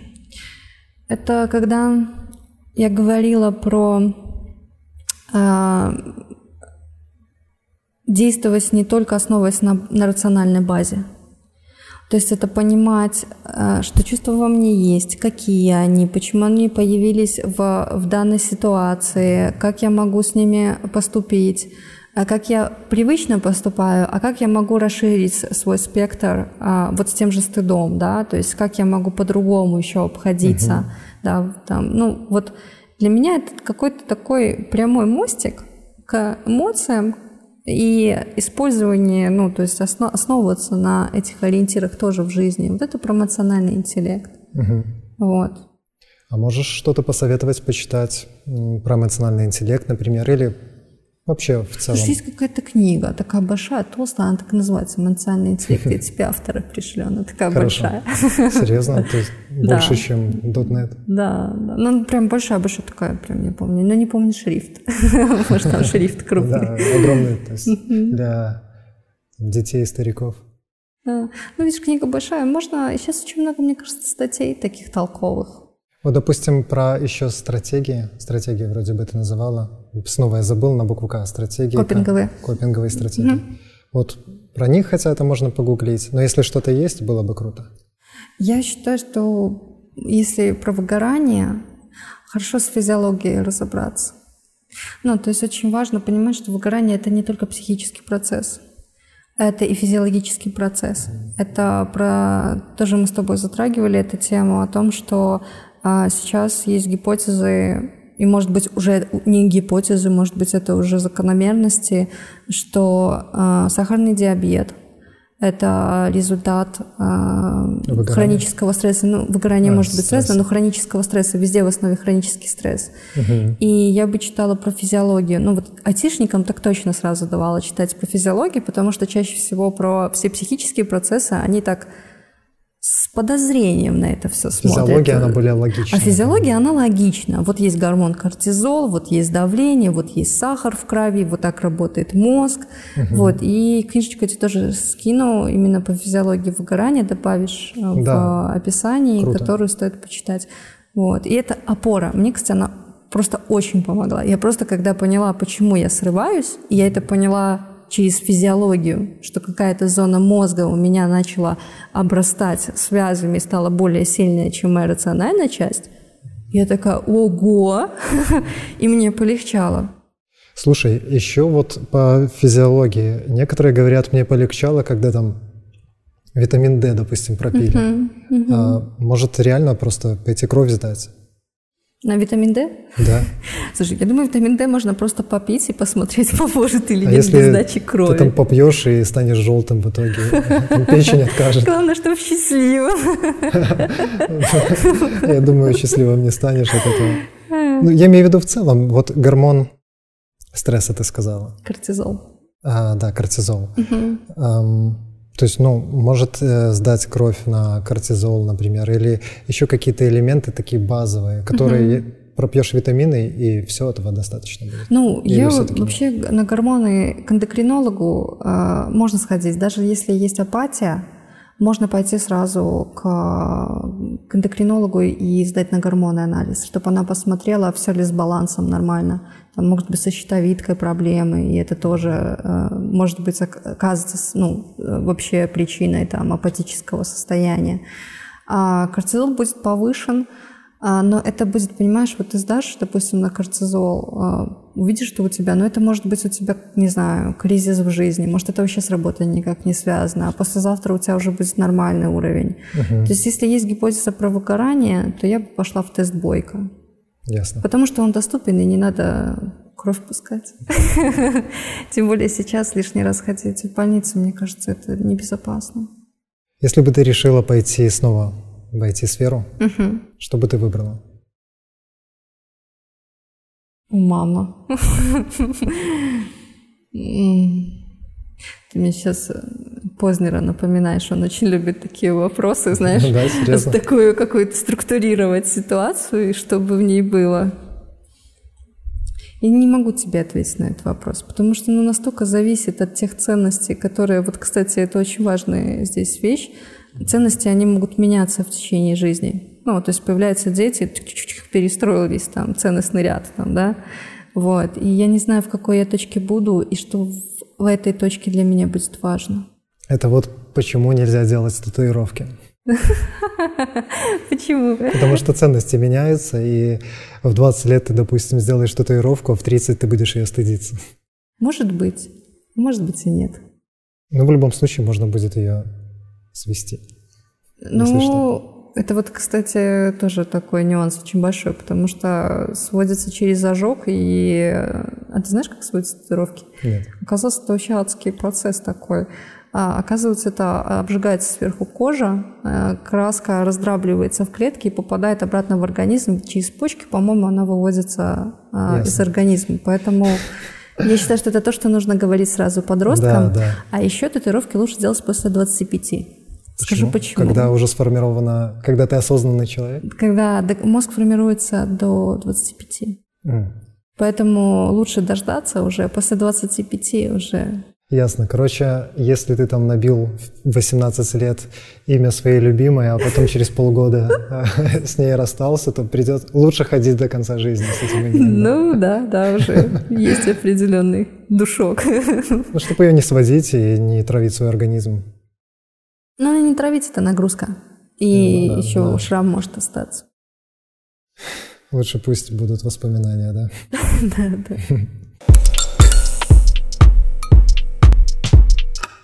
Помнишь, ты говорила, что хочешь создать свой продукт?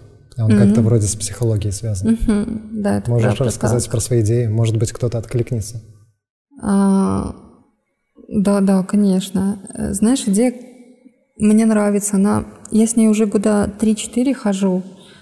А она так зреет, мне кажется, знаешь, как какой-то плод вообще. Э, идея в том, чтобы создать э, портал психологических услуг. А, Все очень просто. Смысл в том, что когда, не знаю, тебе нужно найти, не знаю, машину БУ, ты идешь на автобарахолку. Ну, у тебя есть какая-то цепочка понимания, где ты получишь информацию в большом количестве, достаточно понятно, mm-hmm. с каким-то комфортным интерфейсом. Мне бы хотелось, чтобы был какой-то такой русскоязычный портал, и когда у человека есть понимание, у нас даже было название «Дом психологии», оно и есть, о том, что я хочу что-то узнать про психологию, найти специалиста, получить обучение, прочитать просто статью. Я такая, о, дом психологии. Захожу и легко там нахожу то, что мне нужно. И по-хорошему, чтобы там была информация проверенная, потому что, допустим, опираться на блогеров, допустим, в Инстаграме, я бы с осторожностью это делала, потому что я ничего не знаю про их образование, я не знаю про уровень их вообще знаний. А если этот ресурс как сообщество да, делать а, проверенным, когда я знаю, что там я найду действительно специалиста с подтвержденными там, дипломами и сертификатами, ну какая-то есть в этом, потому что не каждому человеку доверишь а, какие-то тайные свои вопросы и работу со своей психикой. Ну да. Вот. Но сейчас я нахожусь... Есть, есть прототипы. А, то есть у тебя уже есть прототип? Есть прототипы, Круто. уже с маркетологами общались. На самом деле я нахожусь уже на уровне, мне нужны люди, команда. И я думаю, что... Разработчики? И разработчики, и учредители я еще ищу, потому что сейчас один человек, который сам нашел по этому пути, на которого я опиралась, он сейчас находится в каких-то ну, переживаниях, сомнениях, не знаю, пойдет ли он дальше со мной. Угу. Я понимаю, что одна я эту тему не смогу э, вести, это сложная тема, и она потенциально может вырасти в очень большой продукт. Да. Вот, потому что мне бы хотелось, чтобы там были и курсы, а вот, с отзывами, ну, чтобы это был правда весь спектр психологических услуг. И вот и еще таких людей, то есть в команду личную учредителей, которые бы могли быть а, опорой где-то для меня, я для них, да, чтобы идти по, в развитие этого бизнеса, так и разработчиков тоже, да. Звучит круто. Откликайтесь. Может, поможет кто-то. Да, буду рада очень. Да, может, идеи у кого-то есть еще. Ну, правда, очень. Хотелось бы, чтобы такой душевный проект, и очень хочется, чтобы как-то люди по своему желанию сюда шли, ну, ко мне. А, можешь рассказать, если такое, конечно, возможно, какой-то самый необычный случай, либо интересный, смешной из твоей практики?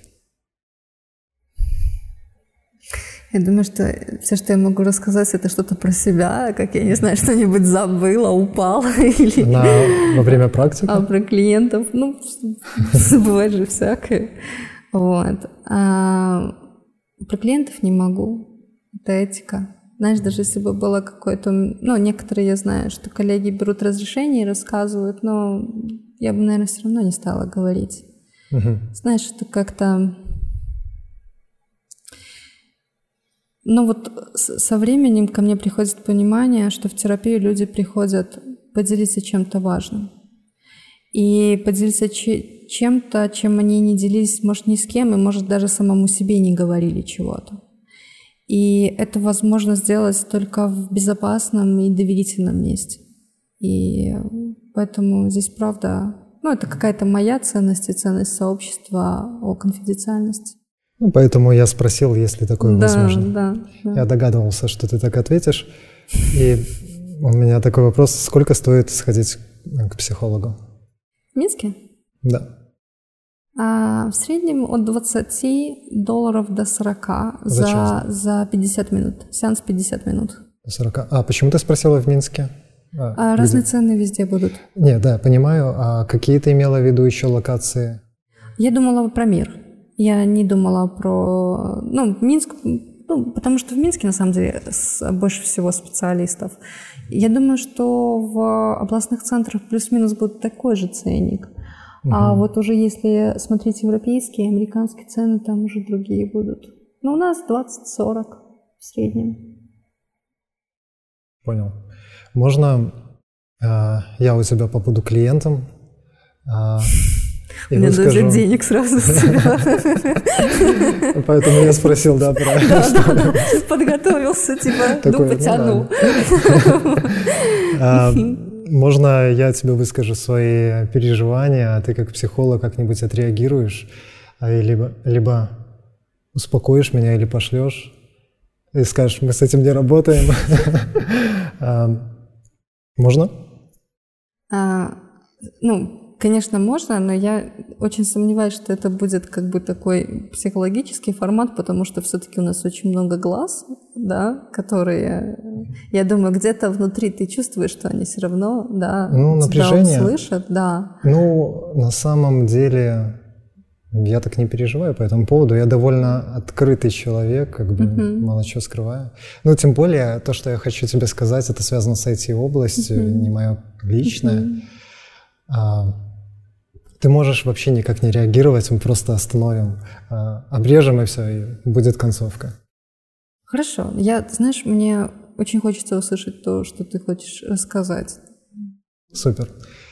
Смотри, а на самом деле я очень много месяцев думаю над такой штукой, думаю вообще о нашей работе, об IT-сфере. И есть очень много факторов в моей работе, в целом в IT в Беларуси, что меня сейчас настораживает и даже пугает. А, вот я уже работаю в IT больше 10 лет.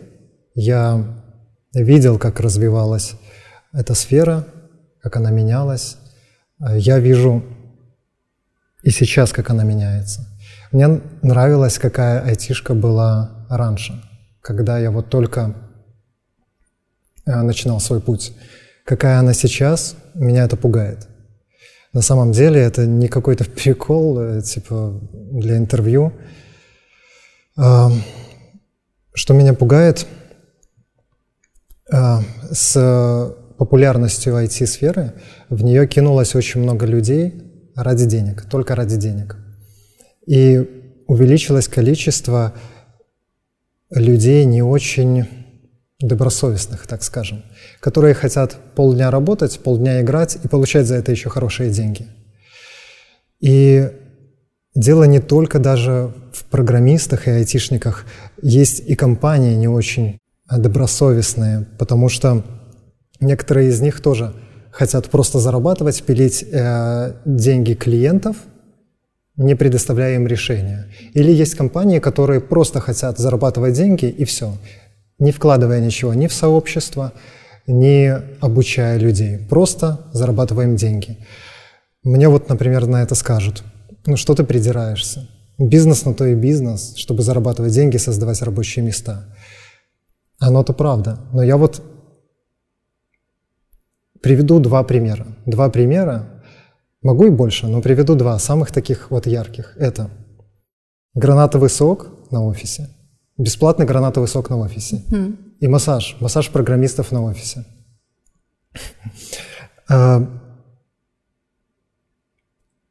есть компании, которые просто сходят с ума, и они уже не знают, как забрать работника, сотрудника нанять, и они идут вот на такие дурацкие перегибы, как мы предоставляем бесплатный гранатовый сок на офисе, мы там предоставляем массаж на офисе. Э, на мой взгляд, это ужасный перегиб, и эта тенденция ведет ну, к плохим последствиям, на, на мой взгляд. Э, вот хочу обратиться к ребятам, которые работают в таких компаниях. Э, если ваша компания вам предоставляет бесплатный гранатовый сок, я вот вам рекомендую записаться на ФГДС, и я не шучу, на самом деле, если вы злоупотребляете гранатовым соком, вам стоит сходить провериться. И если вы думаете, что если компания вам предоставляет бесплатный гранатовый сок, это их забота, нет. Э, мой совет о ФГДС, он является большей заботой о вас, чем от вашей компании. Посудите сами. Ваша компания настолько цинична и настолько материальна, что они готовы создать все условия, массаж, гранатовый сок, лишь бы ты сидел, работал и не рыпался. А, вот я и говорю вот именно про эту, видишь, циничность, что есть такие компании, которые идут вот на подобные перегибы, а, заманивая людей вот такими вот какими-то странными вещами. Это говорит о том, что компании друг с другом сражаются за программистов. Это говорит о том, что сейчас нехватка хороших кадров. И многие программисты это осознают. И из-за чего просто начинают ломить ценник. То есть человек, допустим, проработал два года на ангуларе, приходит на собес и говорит, я хочу 3000 зарплаты. И э, руководители, э, работодатели потенциальные понимают, что он этих денег, скорее всего, не стоит. Но они его нанимают – э, нанимают и потом как-то обжигаются. Там репутация компании. А, репутация компании – это репутация Беларуси тоже. Складывается такая тенденция, что качество знаний в Беларуси стало ниже, а, именно технических. И мы можем просто как Беларусь потерять свою репутацию и стать примерно вот как Украина. Да, дополнительно хотел сказать программистам, а, которые идут в компании ради гранатового сока или массажа, я бы хотел сказать, что есть очень много крутых компаний, которые предоставят вам гораздо больше. Это знания и профессионализм. Те компании, которые сделают из вас первоклассных специалистов. То есть я говорю о том, что очень жаль, что сейчас тенденция идет такая, что первое место — это деньги, не знания, не стремление к знаниям, а стремление к деньгам.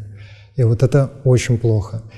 И вот и компании тоже, у них стремление не создать что-то крутое, что-то идейное, что повлияет на сообщество, э, разовьет сообщество. А, а у многих компаний первое место — это просто деньги.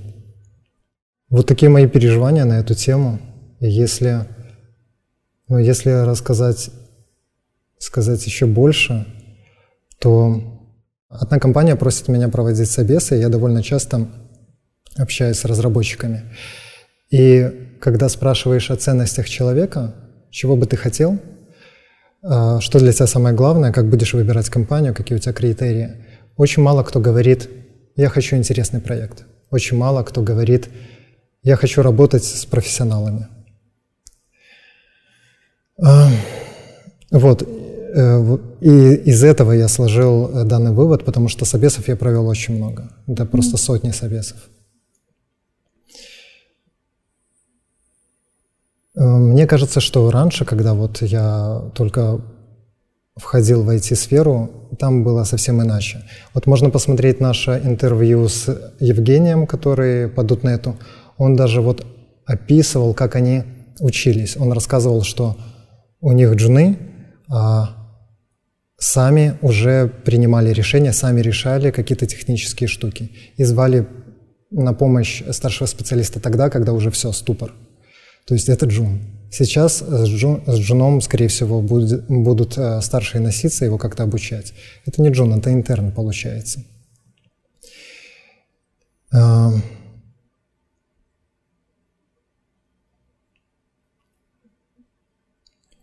Что еще добавить на эту тему? На самом деле было много мыслей.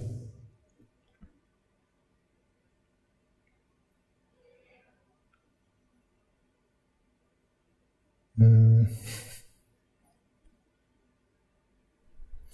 самом деле... Да, да. На самом деле, вот я вспомнил, я сейчас вот пришел к такому выводу, что я, наверное, даже понимаю людей, вот программистов, которые идут в компании ради вот сугубо материальных ценностей, типа гранатового сока и там массажа. Вот сейчас я это только на самом деле осознал. Это очень ложится на наш разговор предыдущий, на этом интервью с ценностями, с ценностями компании. Приходит разработчик, был разработчик, который очень хочет э, участвовать в развитии компании. У него полно идей. Он весь горит и такой ищет компанию, которая говорит, нам нужны люди очень инициативные.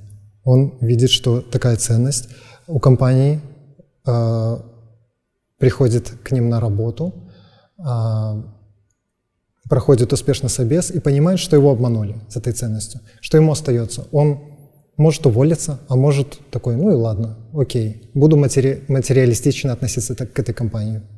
Пойду повышу, э, потребую повышения. Раз вы меня обманули, буду и я вас использовать. Или, допустим, есть, наверное, разработчики, о которых я говорил, у которых на первом месте стоят деньги.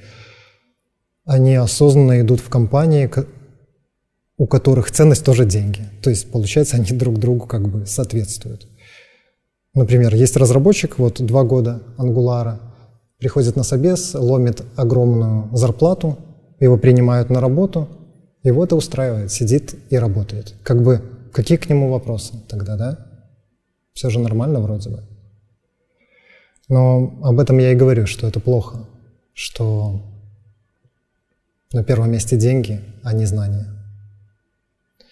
Надеюсь, эта тенденция нас не приведет к ухудшению репутации Беларуси как IT-страны, но я думаю, что все-таки это будет. Дай Бог. Вот такой вот мой монолог.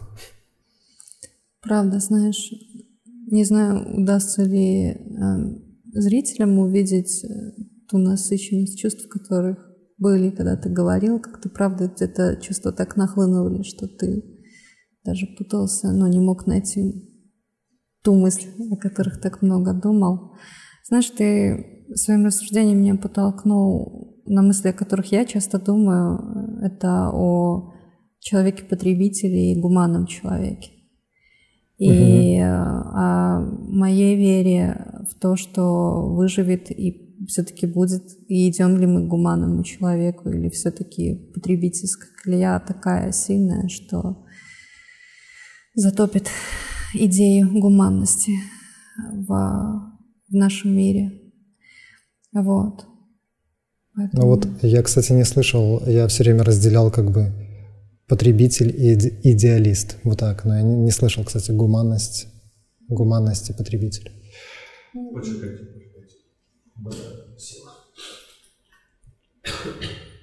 Так, кто расплакался? Я расплакался.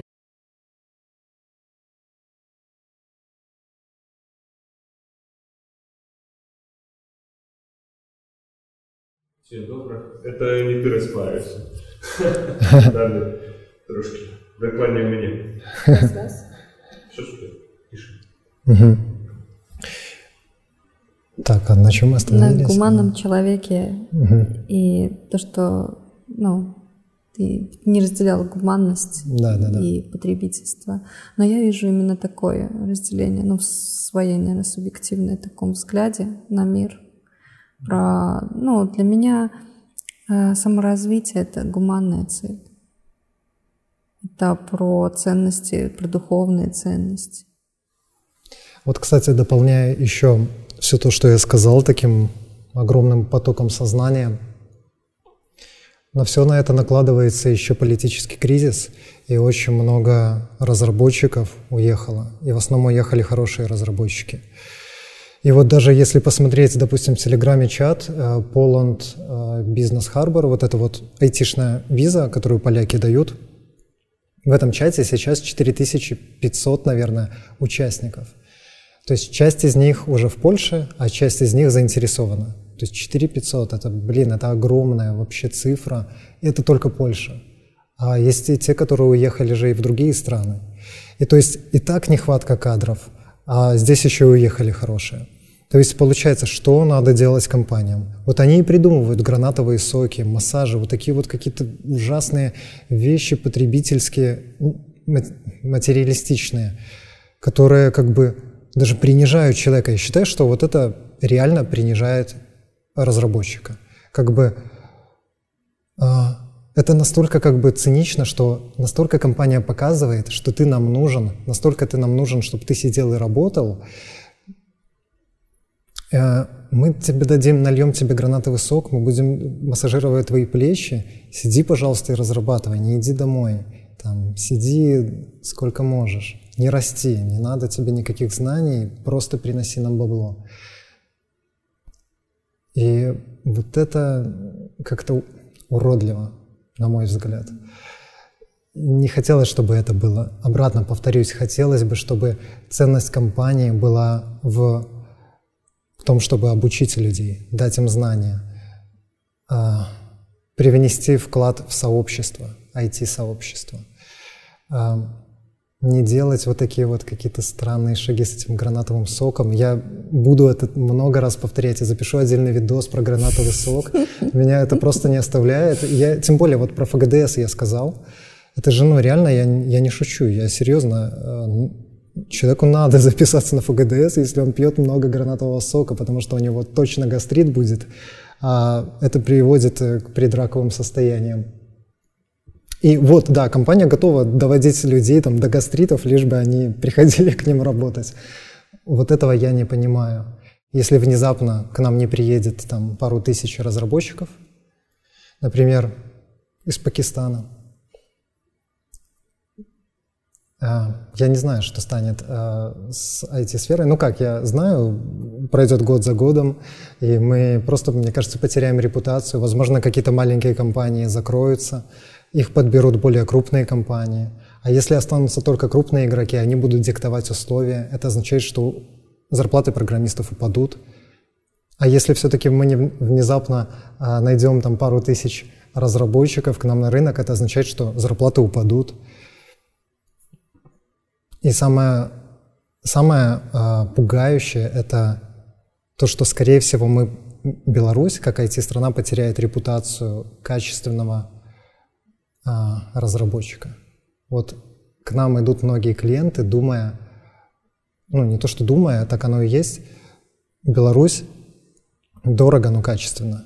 Украина более дешево, но и качество такое среднее.